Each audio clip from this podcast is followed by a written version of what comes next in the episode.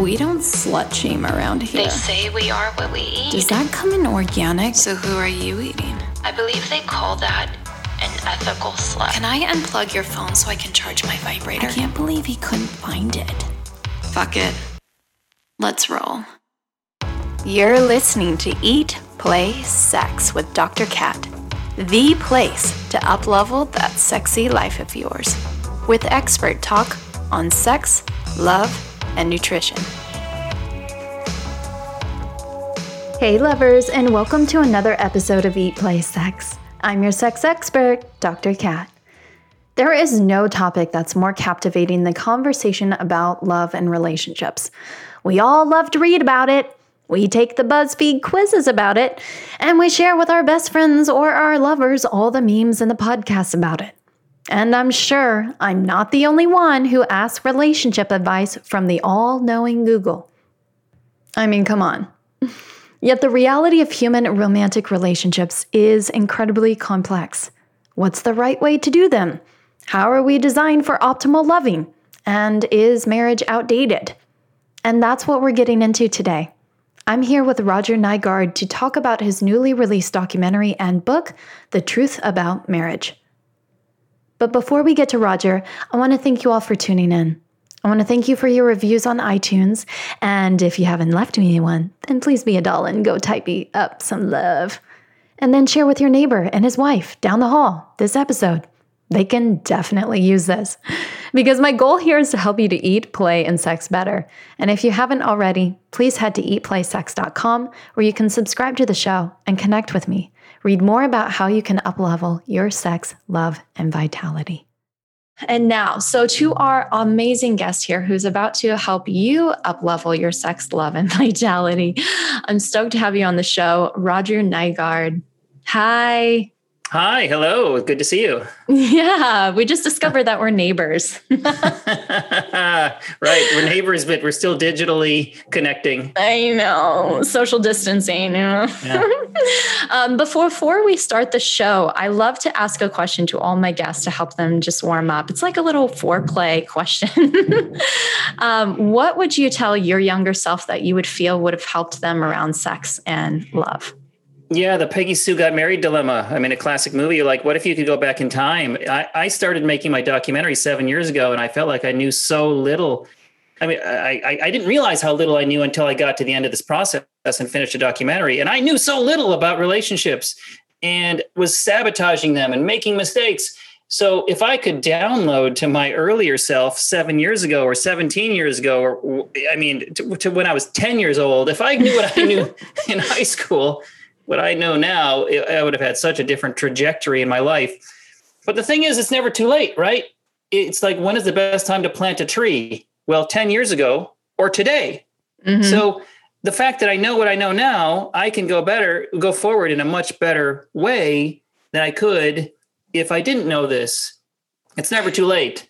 So yeah, so get up there and get his documentary and read it. I highly recommend it. I I dove it straight in because I so I am recently out of a relationship myself. And so one of the ways that I cope is by intellectualizing. So I dive in and learn as much as I can and figure out, you know, okay, what could I have done differently? What could I have said differently? And which which is beautiful, right? Because then we get to we get to use those experiences as a way to um, learn and grow and show up differently in these relationships. But then we can also get into this trap of like, thinking that we have to be better or do better in order to receive love. I don't yeah, know no, if you, you, just, you have to be yourself, right? The, the secret yeah. of success or happiness in a relationship, according to all the experts I talk to, is number one is acceptance. Number mm. one of mm. yourself, who you are as a person and as a species, and then of your partner, who they are. And that's the hardest thing to do because when you're dating someone, you put on, I put on my best self Mm-hmm. And then the person I'm dating puts on their breast version. So it's two masks, a mask, a facade dating a facade.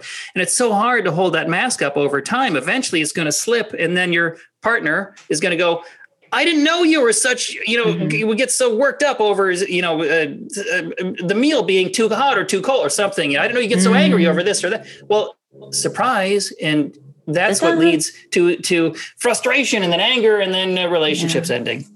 Yeah, yeah. And and so it's finding this balance between how can we learn about ourselves and learn about, you know, how we can show up more um, effectively in relationships, but also having that balance of accepting ourselves and, and loving ourselves as we are. Yeah. Yeah, how that's so you, hard. I know, right? Give me the rule book. Tell me how to do that. you know, we're not. Uh, we're set up to fail by our society, by our culture, and it's not because any. It's it's no one's fault. This is what has happened over the millennia since we first evolved as human beings on the African savannah 200,000 years ago. Human Homo sapiens came into being the you know the person from 200,000 years ago is the same as a person today. It's just what's different is our culture has changed. It's radically evolved much faster than we have. And our culture is asking us to behave in ways that are so out of sync with who we are as a species that we're naturally unable to meet these expectations that we set for ourselves our society friends parents schools work it's we're, we're always falling short and then feeling inadequate and trying to well how can i fix myself right? And and and so it's natural to feel like you're not living up to society's expectations because we're not. It's impossible to do it eternally yeah. So, what do you mean by that? By um, natural, what we what we're naturally inclined for? Because I've been in many conversations with people and have even read books like Sex at Dawn and and the counter argument Sex at Dusk. And so, um, it, it I, I, personally find it complicated to bring in these conversations of um, evolution and like where where we came from and quote unquote what we're supposed to be, because we are such complex, dynamic, ever changing humans in different cultures that you know have influence on us and different programs on us. That's such an excellent point because we have this very large brain and we're uh, very adaptable and we can adapt to any climate now and and uh, and any change that comes along we can adapt. We're so plastic and, and flexible in being something else than what we were destined to be by our genetics or whatever we're so different from a, a, dolphin, which has a brain that's bigger than ours and, and in many ways equally or smarter, but can't really adapt the way a human can adapt. So we have this ability to do so. So no one's saying it's easy, but what's natural? What is natural? Well, it's natural to breathe, right? You don't have to put any thought. I mean, you, you like a little breathing exercise we did before we started this. That's recalibrating our breath. But if we don't pay attention to it, it happens naturally. That's natural. But interacting in a relationship now requires active involvement from us because our culture has changed in such a way that it doesn't, what we have to do doesn't come naturally. So what? But that's okay. I mean, anything that's worthwhile is worth working toward. Dr. Gottman, uh, John Gottman, one of the psychologists I interviewed, put it this way. He said that relationships naturally deteriorate over time. That's just what happens. If you start a relationship, it will end naturally mm-hmm, unless yeah. you put conscious intention into maintaining it. Mm. So that's not that's that's what's normal now. It's normal to need to work at your relationship. And if you don't, it will end. Mm-hmm. Which makes sense, right? Because everything everything has a process of death and life right everything eventually does go to an end i think that's a very yogic tradition of of non-permanence so it's I think, and even in a relationship, there's these processes of death and life, right? It's it's um, as we're changing individually and then together, the relationship goes through its own process of um, this is what it looks like here in this stage and then this is what it looks like in here in this stage and this is what it looks like you know when we're 50 years old and we're not the same that we were at 23 right that's uh, chris ryan put it this way he said you're not in a relationship with somebody you're in a series of relationships because mm. they're changing and you're changing at the same time so that's going to require constant adaptation and you have to constantly be willing and able to change or you split. Yeah. Uh, if you can't, or if you're inflexible, if you just aren't willing to do it or aren't able. And that's why people are here to help counselors, psychologists, people like you, mm-hmm. life coaches. There are people out there that can help us because it's not natural for whatever that means to be this, that, or the other. there are people with experience who may, mm-hmm. maybe can look at your situation objectively and offer advice. Usually we turn to our friends for advice, and they're generally not the best people to give us good advice, unfortunately. Yeah, they might be good to hold hold space for us, but they're projecting their own bias and their own experiences onto it as well. Yeah, which is what I really enjoyed about your documentary. Is is um, before the show we were talking about the um, so often documentaries present with a specific bias to convince the people on why they should believe what it is that they're presenting, and you didn't do that. I was so I was blown away with the number of of different experts that you had on the sh- on the um, documentary. All of them talking about everything from uh, you know a Jewish tradition to polyamory to um, you know he had a matchmaker on there. Everybody sharing their different experiences and their you know their different clients and their different I, perspectives on sex and love and all the things. And and uh, why did you why did you do that? Why would you inspired to do it that way? Well, I become obsessed. I'm very obsessive about concepts. a concept or an idea just uh, freaks me out or confuses me or doesn't make any sense. And then I have to find out what it is. We'll get to the bottom of it. I'm like, I guess, an investigator uh, in a sense as I make a documentary. And if you look at all my documentaries, I do this. Whether my first documentary was about Star Trek fans, and so I investigated this subculture about why are these people so weird, funny, bizarre, interesting. I set out to solve that question. And mm. then I hmm. made a documentary about aliens, Six Days in Roswell, about like, are there aliens here? What, ha- what really happened in Roswell, New Mexico? And so I s- solved that mystery. Then I was obsessed. I've been obsessed my whole life since mm. I can hmm. remember with existentialism. Mm-hmm. And the mm-hmm. core question is, why do we exist? Mm. And I asked, I've, i sought out experts all over the world from every major belief system and interrogated them about why are we here? What is our purpose? What am I supposed to do? Why is it so hard? You know, all, every question that was bothering me, I made them answer it. And then yeah. I would intercut everyone's answer from every discipline every major religion, the scientists, the atheists, everyday people, and get a you get a sense of what the community, our community of human beings, think about this question: mm-hmm. Why are we here? And then you, as a viewer, can sort of draw your own conclusion now that I've presented you with all of the information that I found. And then similarly, in the, the my most recent documentary, The Truth About Marriage, my core question was why is it so hard for people to have relationships or to be married? Why is it so difficult? Why does it have mm-hmm. to be so hard? Why shouldn't that be something we call natural to be in a relationship? Mm-hmm. Because if we were naturally monogamous, you would you would pair up for life with the first person you have sex with in high mm-hmm. school or whenever. That would be it. You pair up first time, monogamous, done. But obviously we don't do that. Mm-hmm. We practice something that is probably more accurately called serial monogamy now, mm-hmm. which is essentially polygamy without being able to keep their, their prior lovers. You've got to get rid of the old one before you can take on a new one in a serial monogamous chain of people, mm-hmm. whether it's through marriage or or just dating.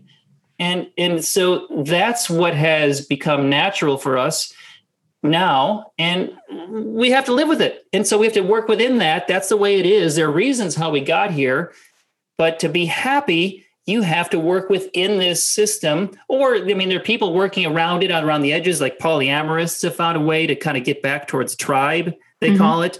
There's very strict monogamous people.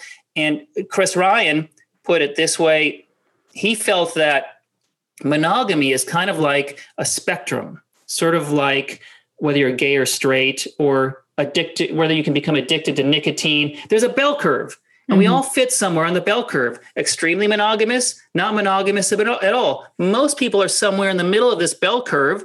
And then you can sort of be shaped and molded by whatever the society or your environment is in. If you lived in ancient Rome, you might, you know, be moved towards homosexuality more than you would be in a very evangelistic society, whatever it is, you will tend to move in the direction that everyone is going so you can belong to your social group. Mm, and mm-hmm. so people are finding new social groups that fit, that feel better, that that fit who they want to who they feel like inside. And happiness, right, is about fitting in, part partly. Yeah, yeah. So that's really interesting that you I, I like that concept of the spectrum. And it's even, you know, we talk a lot about that in um, uh, sexual orientation too. As sexual orientation is a spectrum between heterosexual and and um, gay, or everything in between, right? Pansexual right. and all, all, these new like expressions and labels and everything like that. And and so I think part of it is is learning and I think this is what you were sharing with your documentary of presenting all of these different experiences and all these different perspectives to inspire question uh, self inquiry for the, the person viewing it of okay what's right for me? When you along this project that you that you were doing uh, did, was this inspired for you? Was this inspired by your broken heart? Was this inspired by your own experience of relationship or? Oh yes. Yeah all my failures have motivated me and, and fueled this desire to do better i felt like i'd failed so many times in relationships and, and looking back i had sabotaged many relationships mm. in order to um, uh, to try to at the time i was trying to feel better right we're all in pain and we're trying to to not feel so um unloved unwanted mm-hmm, or we want to yeah. be wanted better or wanted to for who we are. There's a there's an old joke it's like i love you change right? Yeah. so you know that's not fair to say to someone i love you but you need to change into someone i can love better.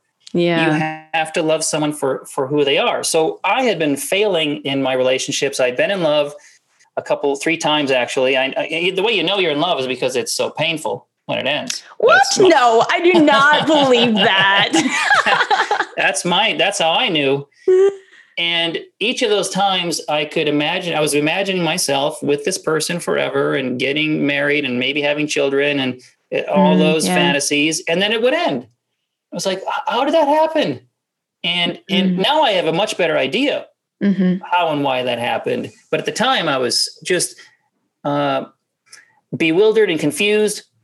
One time, I was so in such pain that I, for the first time in my life, I sought out a therapist. Mm-hmm. And I met with her through, I got a referral from a friend and met with her. And she said, you know, what are your goals? And I said, well, I really am looking for, I guess, some kind of help, some advice, some coping strategies for how I can progress and feel better.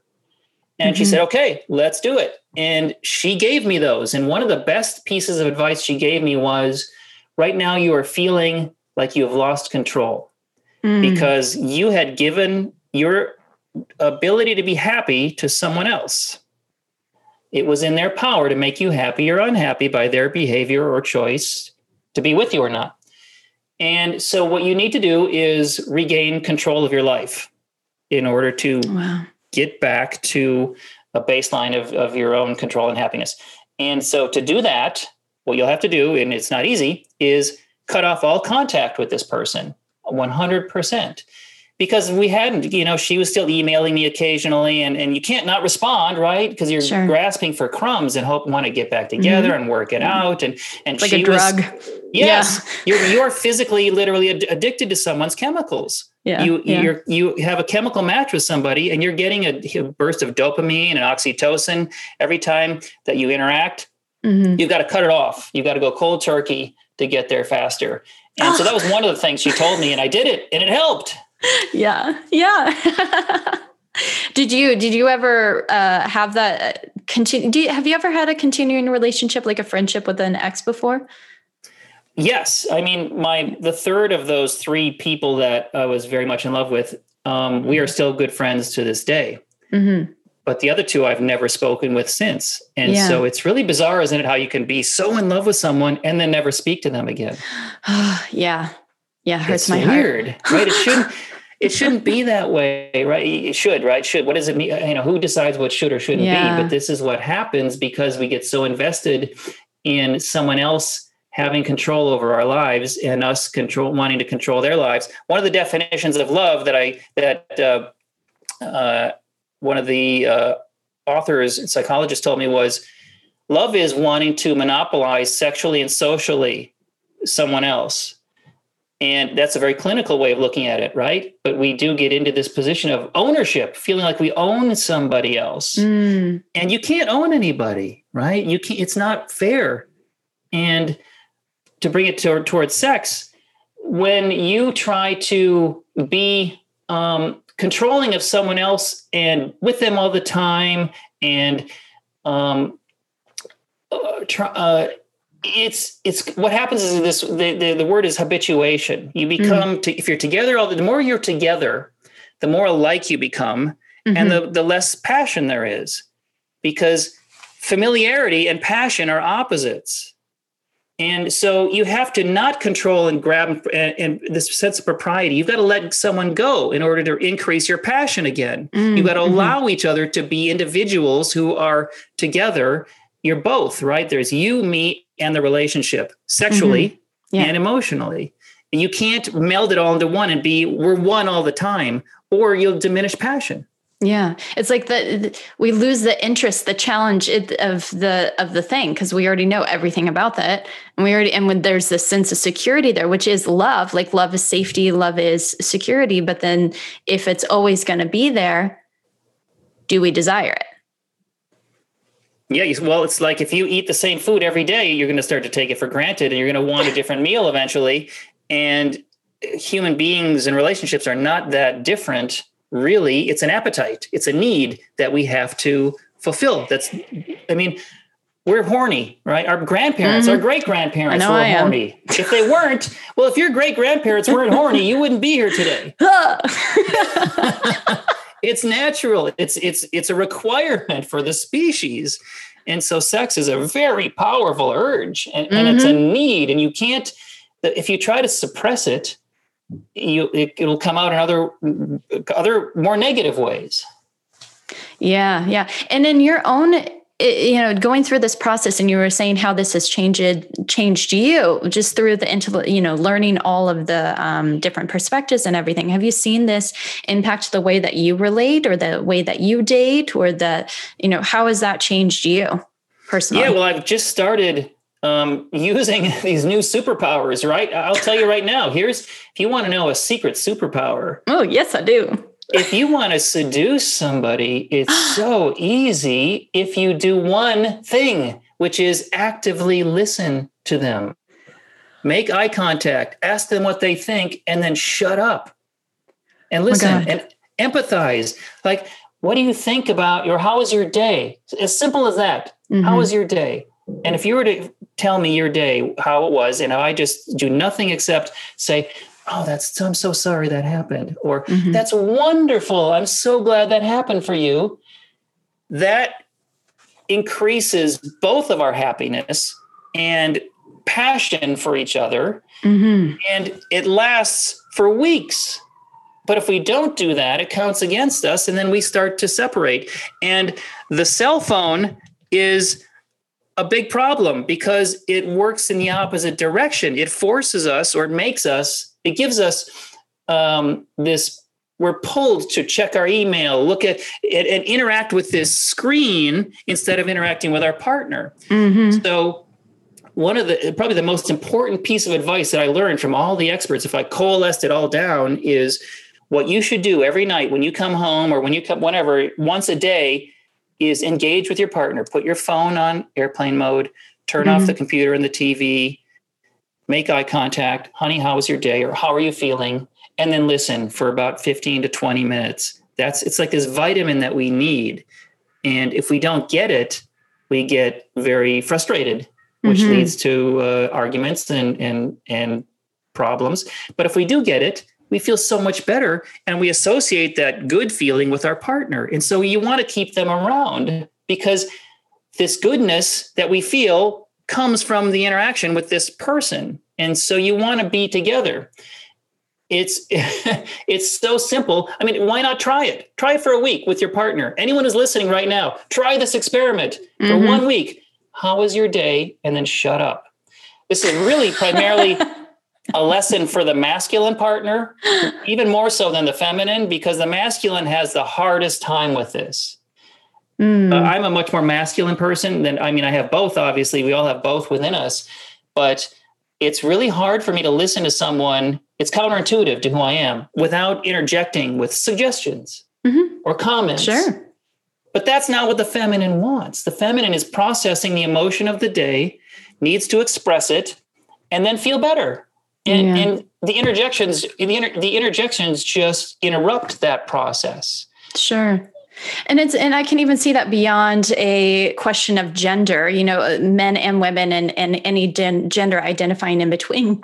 Um, but this idea of like when we interrupt our partner or when we ask them for what you know their experience was, and then we finish their sentences, or they, we're trying to function for them instead of allowing them and accepting them as they are and trusting that they can function for themselves. So it's essentially saying, like, I know it's right. I'm more powerful. You're not as strong. So let me do this for you.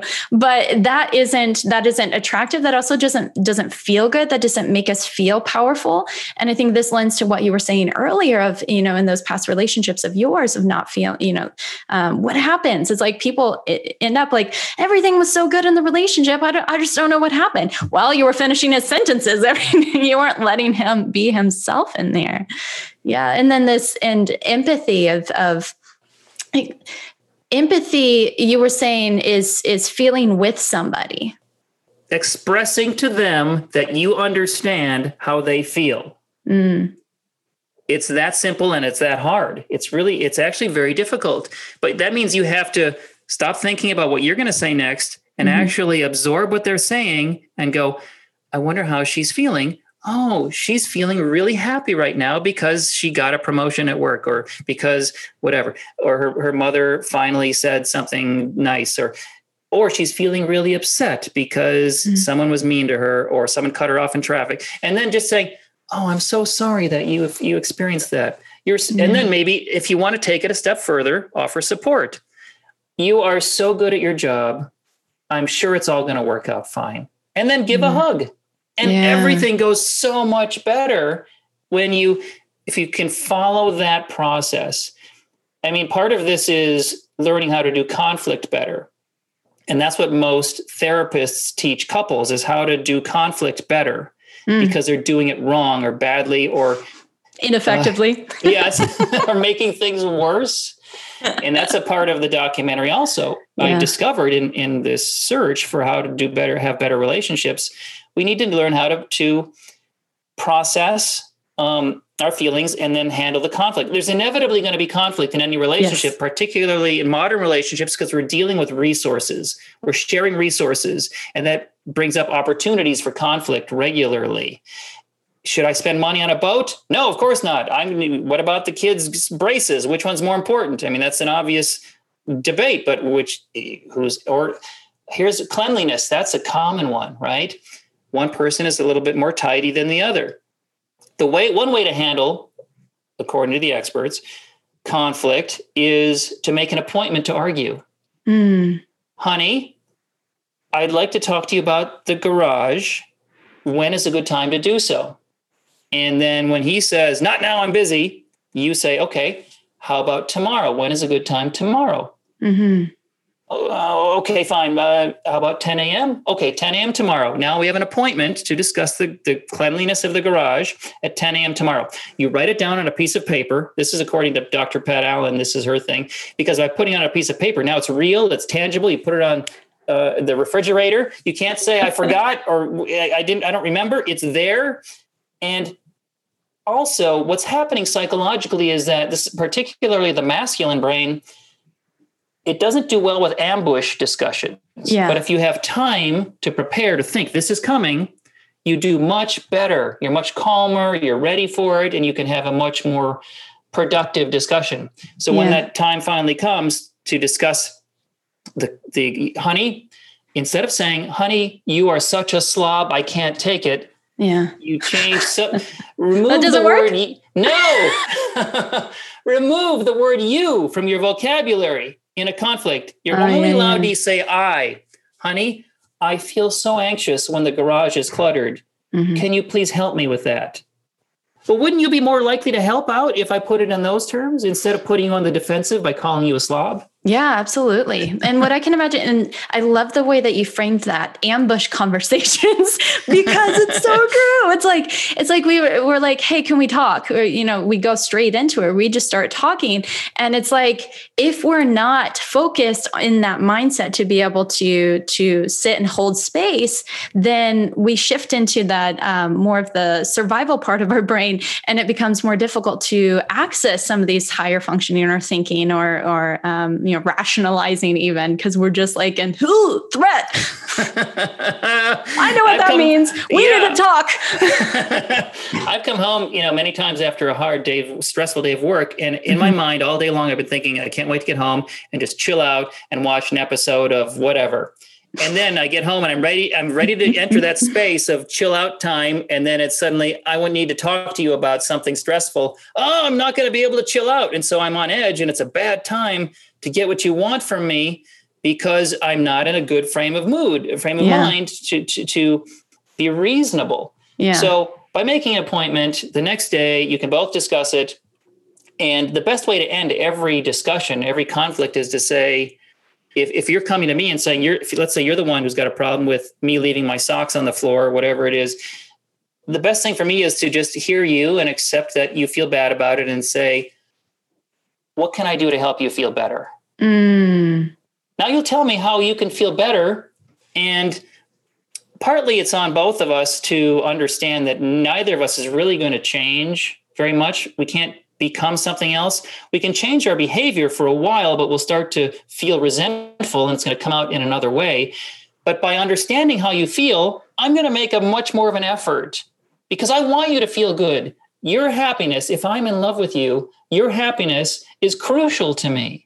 And mm-hmm. so I'm going to begin to prioritize things that I have now learned make you happier because that'll make me happier. Yeah. Yeah. Almost like a, in attachment theory, we talk about co regulation, you know, this ability to um, help regulate the nervous system of our partners and then us, them, us, as well as, you know, being able to self regulate, which is taking care of our own. So I'm almost seeing this pattern as you're describing, you know, the, the different experts and then hear what you're sharing here is, is like we go into relationships or, um, I don't know, maybe you can even talk about the purpose of marriage or in your own um, research research of but two two or more people coming together to really help each other survive.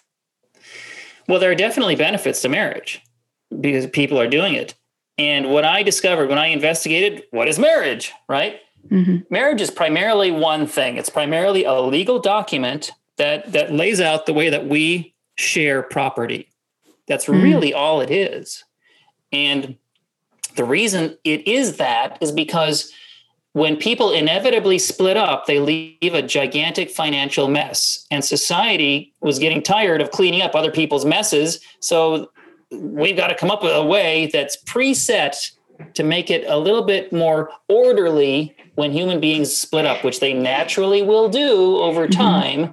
And so the marriage contract lays out this is what happens because you you're, you're co-owners of of this material during this period of time this property propriety ownership what's not in the marriage contract is a requirement to be nice a good listener good in bed these, these are all add-ons or mm-hmm. spiritual mm-hmm. these are things we add on and are frustrated when they're not met because we never really discussed them going in we just assumed mm-hmm. these things mm-hmm. and the number one thing that the experts said that if let's if you're thinking of getting married today, if, if this is on your mind, if you're considering marrying someone, the best thing you can do to increase the chances for longevity and happiness for your future for your relationship and for your future is to do premarital counseling. Mm, well, I was gonna, I, I was gonna say take resumes. well, Who wants to apply to be my husband? you're doing your research, right? It's the same thing. You're uh-huh. absolutely right. You got to do your research. You've got who am I marrying? Who is this yeah. person? Look at their resume. Look at their history. Who are they? How can you do that? Well, the way to do that is through a personal priorities checklist that I put in the appendix of my book, a sample that people can use, where it's like a little questionnaire you can fill out. Each of you can fill out. What do you prefer, antiques or IKEA?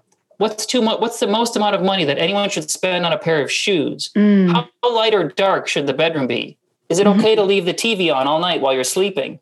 What if you find out your partner's, I can't sleep unless the TV's on all night and that drives you crazy, right? That's yeah. my, my grandmother, who I interviewed in the film, said that um, what you could be in love with someone, but what if they refuse to wash their feet? It's not going to work out because you're going to be so disgusted over time.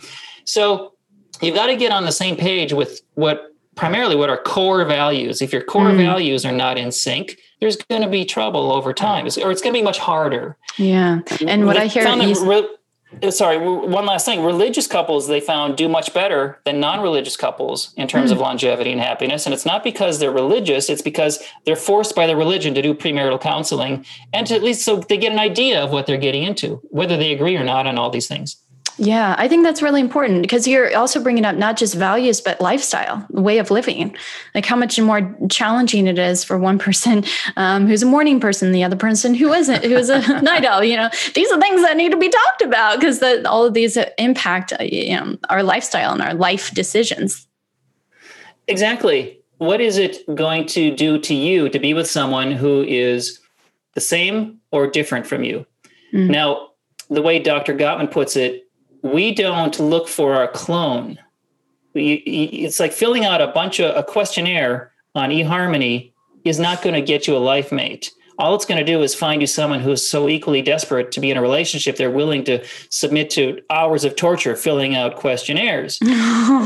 At least you know that much. You can't know whether you're going to be attracted to someone until you meet them in person, face to face, and then find out how you feel when you're mm. near them. Mm. That's the first step. And that's a chemical match, primarily pheromones and how do they treat you. Mm-hmm. Dr. Gottman this has this amazing statistic where he said that by watching couples for five to 10 minutes, he can predict with 90% accuracy whether they'll stay together or how happy they will be if they do stay together. Mm. And it was due to one quality that he found, he looked for, he found over and over again, was the presence of contempt expressed by either partner toward the other, which means they're not working as a team. One is being dismissive of the other, eye rolling, sighing, not valuing what your partner has to say, cutting mm. them off, like finishing their sentences. If that's not present, if they're much more of a team, they've got a much better chance, a better shot. So you're looking for someone who is sort of your opposite, yet very interesting because opposites attract. We're looking for someone to complete us, not to duplicate us. And so that makes things makes it life a little bit more challenging because you will disagree sometimes and you will have opposite opinions, but that's actually what you need. You need someone to challenge you to be a better person mm. in order to become a better person. Mm. And challenge in a way that doesn't demasculate or doesn't disempower the other person, but more um, inspires the other person. Exactly. Yeah. Right. Inspires you to achieve the same level. If you raise yourself up to a higher level, you're going to inspire your partner to join you on a mm-hmm. higher level. Yeah, hopefully, if they're on, right? Because I've definitely been in relationships where my intelligence and my, you know, um, alpha, I don't know what it is, but would um, intimidate the guys too. So I think there's a level of, um, you know, how much self work you've done and how much, you know, uh, yeah, are you willing to lean into that too? Um, I think, it, yeah, it's just relationships also complex. And i think ultimately like we have to remind ourselves even if we learn all these things we still can't control the outcome of a relationship. It's going to happen how it happens. You only have the only control you have is over yourself and that's somewhat limited also. Right. So but you do want to have control over as much of yourself as possible and that's what therapists help us do you know i mean you and i like there, here's the here's here's the my amount of choices is this little sliver all the rest of this has kind of been preset since the age of seven as who i am as a person mm-hmm. has been mm-hmm. hardened into place my framework by my genetics and my environment and what i've learned but a, a therapist or or someone who's wiser and maybe more objective can help me widen, broaden my choices by be, mm. helping me become more aware, self-aware of who I am and what I am. And that's it's it's so hard to look at yourself and take responsibility for your faults and who you are and your and and and try to improve. It's easier mm-hmm. to blame someone else. We're always looking, well, it's their mm-hmm. fault or it's society's fault or nobody ever gives me a break or the you know whatever. Mm-hmm. so it's all about you, right? It, the only common denominator among all your relationships is you. So if they're not working, which is what I found for me, it was me. It was my fault. I was the problem. and so that's what I wanted to learn. I was so desperate to, to learn what was going on with me. And then mm. as for the documentary, you get to follow along and you learn what I learned as I'm sort of solving my own problems. Mm-hmm. Yeah, and I would I would add to that. I would expand that even more of um, you know holding the responsibility of ourselves and acknowledging that there's another person that's interacting with us too. So it's not just us and our problem and what's wrong with us, but also the alchemy between us and this other person, right? And so how much of this can we take as because of us and then how much can we also allow them to hold the responsibility too? Yeah excellent excellent point because that alchemy of two people is going to be different depending on who you choose. Sure. And if you choose a good partner you're going to have a much better outcome than if you keep choosing that person who is the wrong person for you. You, you whatever it is you need someone that you need to fix or you you mm. want to nurse people or uh, whatever you're trying to change or fix about yourself through your interaction with your partner over and over again, if you can understand better who and what you are, oh, that's why I was doing that. Mm-hmm. You can liberate yourself and increase the number of choices available to you for uh, potential partners. And then, like this, the concept of a soulmate is something that the experts have, have all sort of frowned upon they mm. prefer to say that a soulmate is something that you grow into Oof. with someone by choosing someone who can become a good soulmate for you. So, in talking about these different styles of relationship, for figuring out like what's right for you and what's right for them, and and um, this is a question that I often get from people, um, especially now because the conversations of polyamory and non-monogamy and open relationships is all coming up and being talked even more, especially since the um, publication of um, Sex at Dawn, which is somebody that you interviewed as well. Um, what I'm curious mostly about your own process of what you discovered about yourself in that conversation or in that question. Did you find yourself leaning towards one or the other, or what did you discover? Yeah, isn't it fascinating? I mean, the I found myself when I was in a relationship in love with somebody, still being attracted to other people, mm-hmm. and then feeling really bad about it. And so it's a double negative, right? I'm feeling bad about something that is out of my control. I can't control what I'm attracted to or not attracted to. It is I'm attracted to something and that's who I am. It's like, can you choose to be gay? You are what you are, right? Yeah. And nobody chooses to be gay or to be straight. You are, or somewhere in the middle, bisexual. Mm-hmm. You, it's you, all, you can only choose to understand yourself better. And so, okay, this is who I am and what I am. And what do you do about that, right? Chris Ryan studied this from an anthropological and sociological psychological perspective and looking at our history and where we came from. And in a tribal culture chris's thesis is that humans shared everything food shelter and he argues even probably sex. Sex was not a proprietary thing to the tribe. The tribe owned everything including everyone's sexuality. This makes sense from a point from mother nature's point of view because mother nature prefers genetics mixture being of a wide variety, not inbreeding. Inbreeding leads to weaker offspring. That's your evidence for that. And but we're not living in a tribal society now. However, the polyamorous subculture is sort of moving back or trying to move in a direction toward where we came from in to live in more of a tribal way. One of the couples in my documentary who are polyamorous I went to their wedding, and before they got married, they agreed that they would continue dating other people after they got married, mm-hmm. which is for most people a bizarre thing. And how it's that's so weird. I can't imagine how could that happen, right? Well, they they practice what they call situational polyamory. They are monogamous at all times until they mutually decide we're going to have a polyamorous weekend mm. because that's what they both choose. Each one has a veto over doing so or who the other partner has sex with. So they're not doing anything unilaterally. There's because there's three things. There's you, there's the other person, and, and there's the relationship. And you have you should what should I do something or not do something? Well, you can evaluate it in terms of is, is it good for me? Is it good for my partner? Mm. And is it good for the relationship? If it's yes on all three counts, then you should probably do it. Mm-hmm. If there's a no on either one of those three, you probably should not do it or you should talk about it. Mm-hmm. And the reason that this couple, I found them, this polyamorous couple, I found them to be really high functioning as a couple. I loved them. Yeah, I really enjoyed listening to them. Intuitive. Mm-hmm. And I think it's because in order to be polyamorous, they have to be very open about who they are. Before, mm. And they mm. talk about this before they got married. There was no surprise. I wasn't, he says, I, I didn't get a surprise person. I knew everything about her, who she was, and what she wanted. And that means they reduced the amount of unexpected frustrations that came later because uh, it, they, they, they knew each other so well. So polyamorous, I think, who do well don't do well necessarily because they're having sex with multiple partners. It's not about the mm-hmm. sex, it's about the communication yeah. with each other. Yeah, yeah.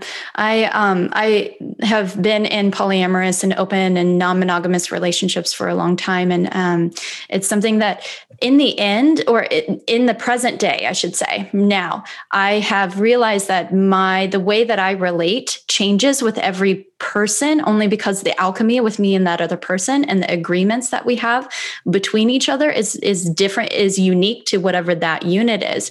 And so i've decided to not label myself anymore realizing that even the label was creating a schema for other people to to project their own understandings onto um, me or or you know yeah what what it is that we were creating here. And one thing that i loved about this this couple that were it, i was also really inspired by this couple in the documentary of um, how uh, it just seemed like they were so in tuned with each other you know as they were making whatever it was that they were making that they were that they were in contact and checking in with each other as it was as it was um, evolving. Yes. which i th- think is key.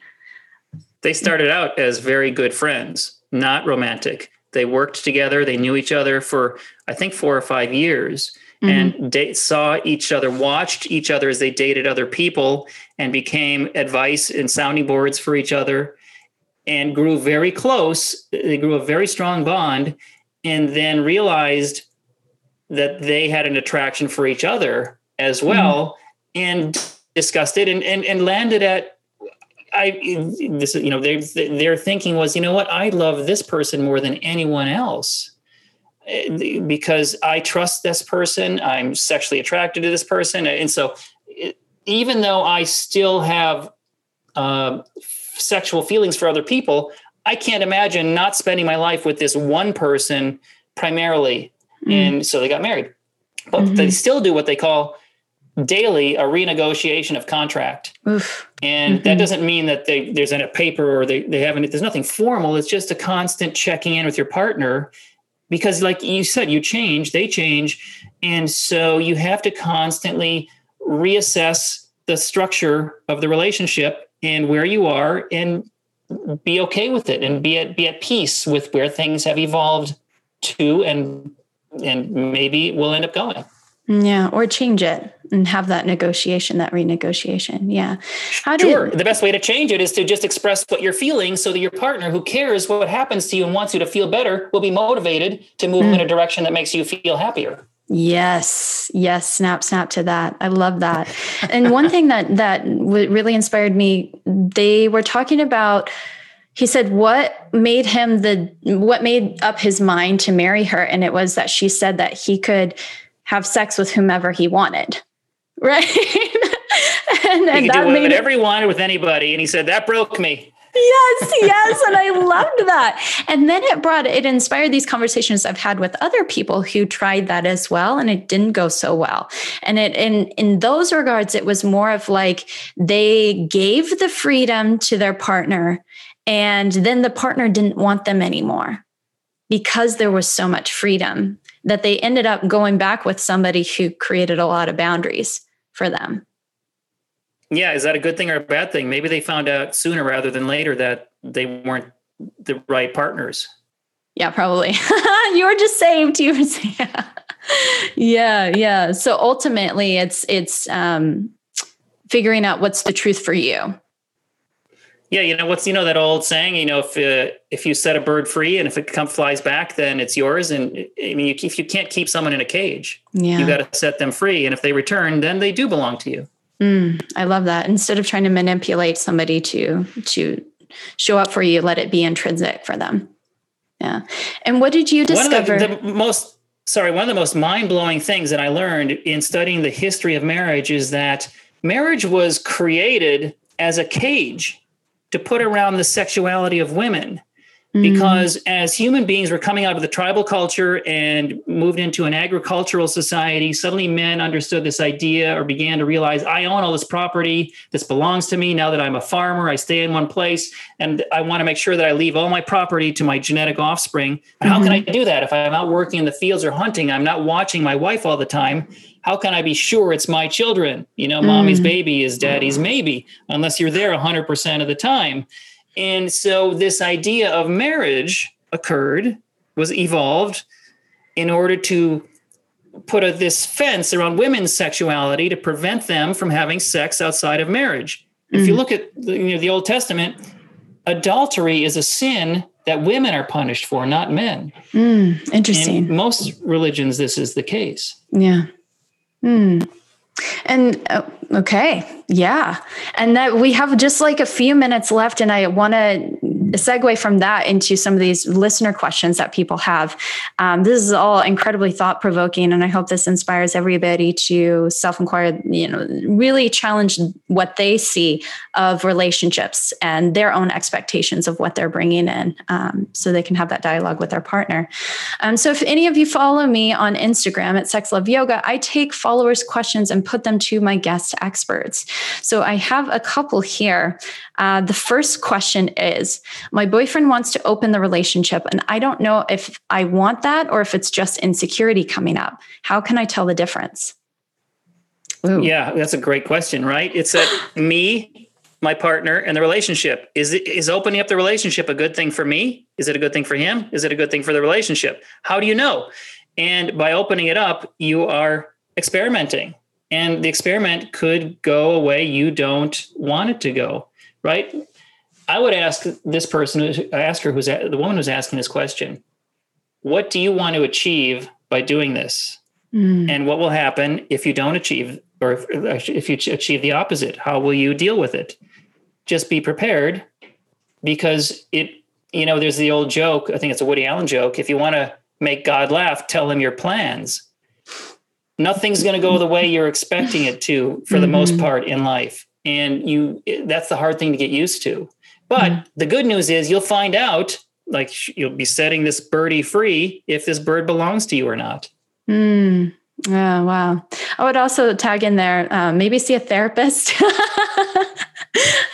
or one of my favorite books, uh, More Than Two. It helps to navigate the complexity of, of those when you do open them up. Yeah.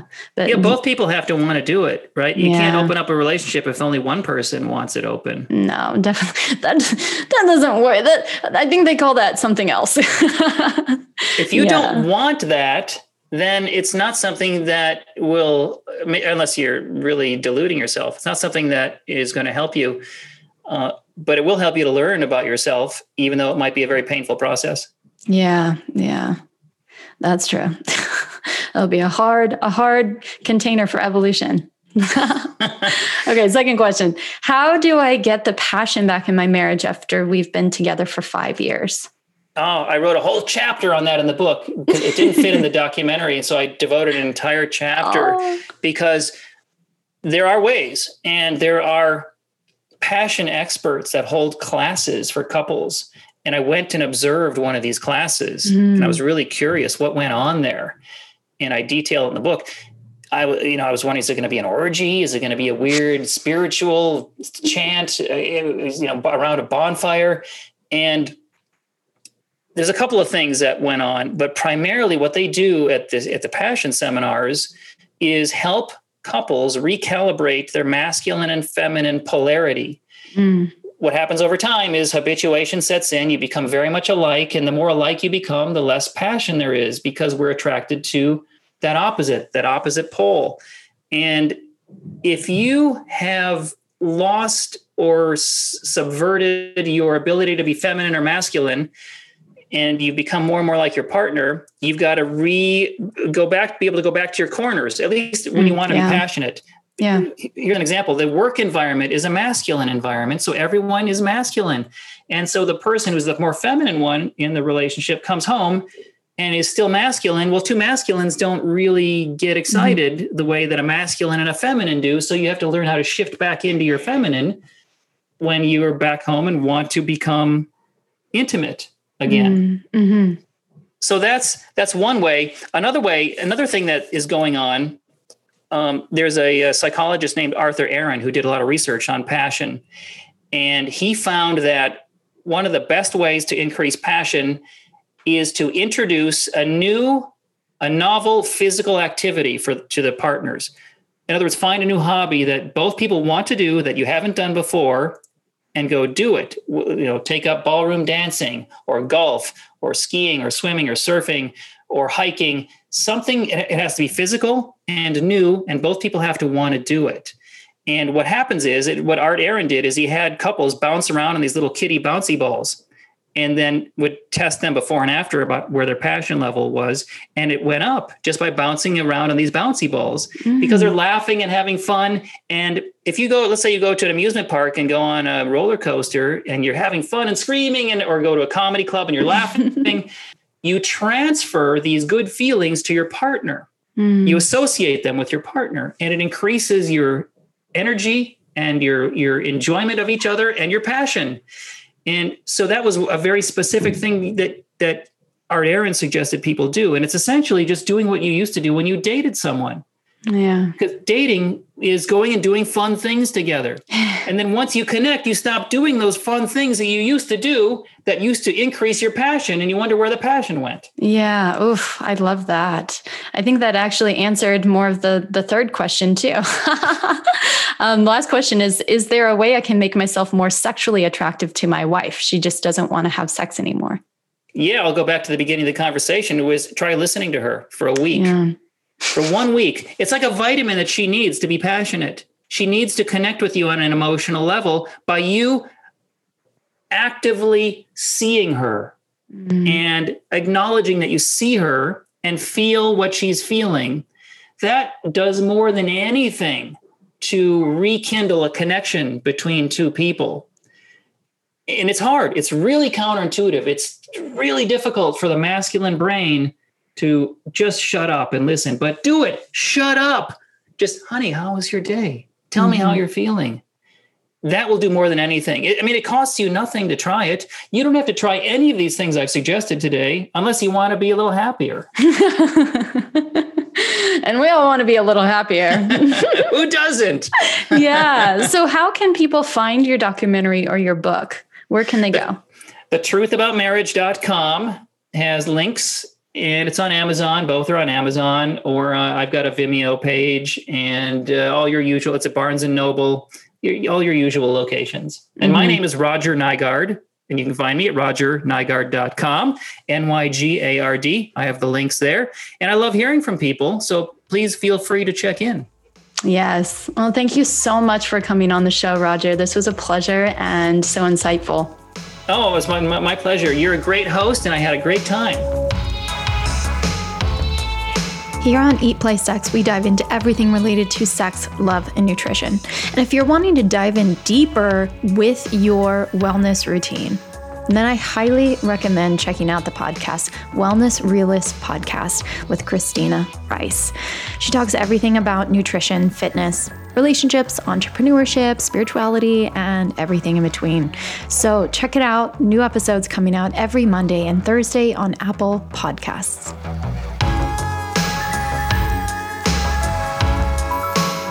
Lovers, thank you again for tuning in.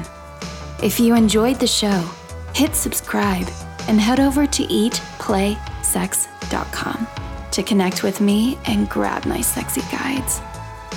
Because my goal here is to get you to eat, play, and sex better so you can improve your sex life, which will improve every aspect of your life. Until next time. Keep it sexy.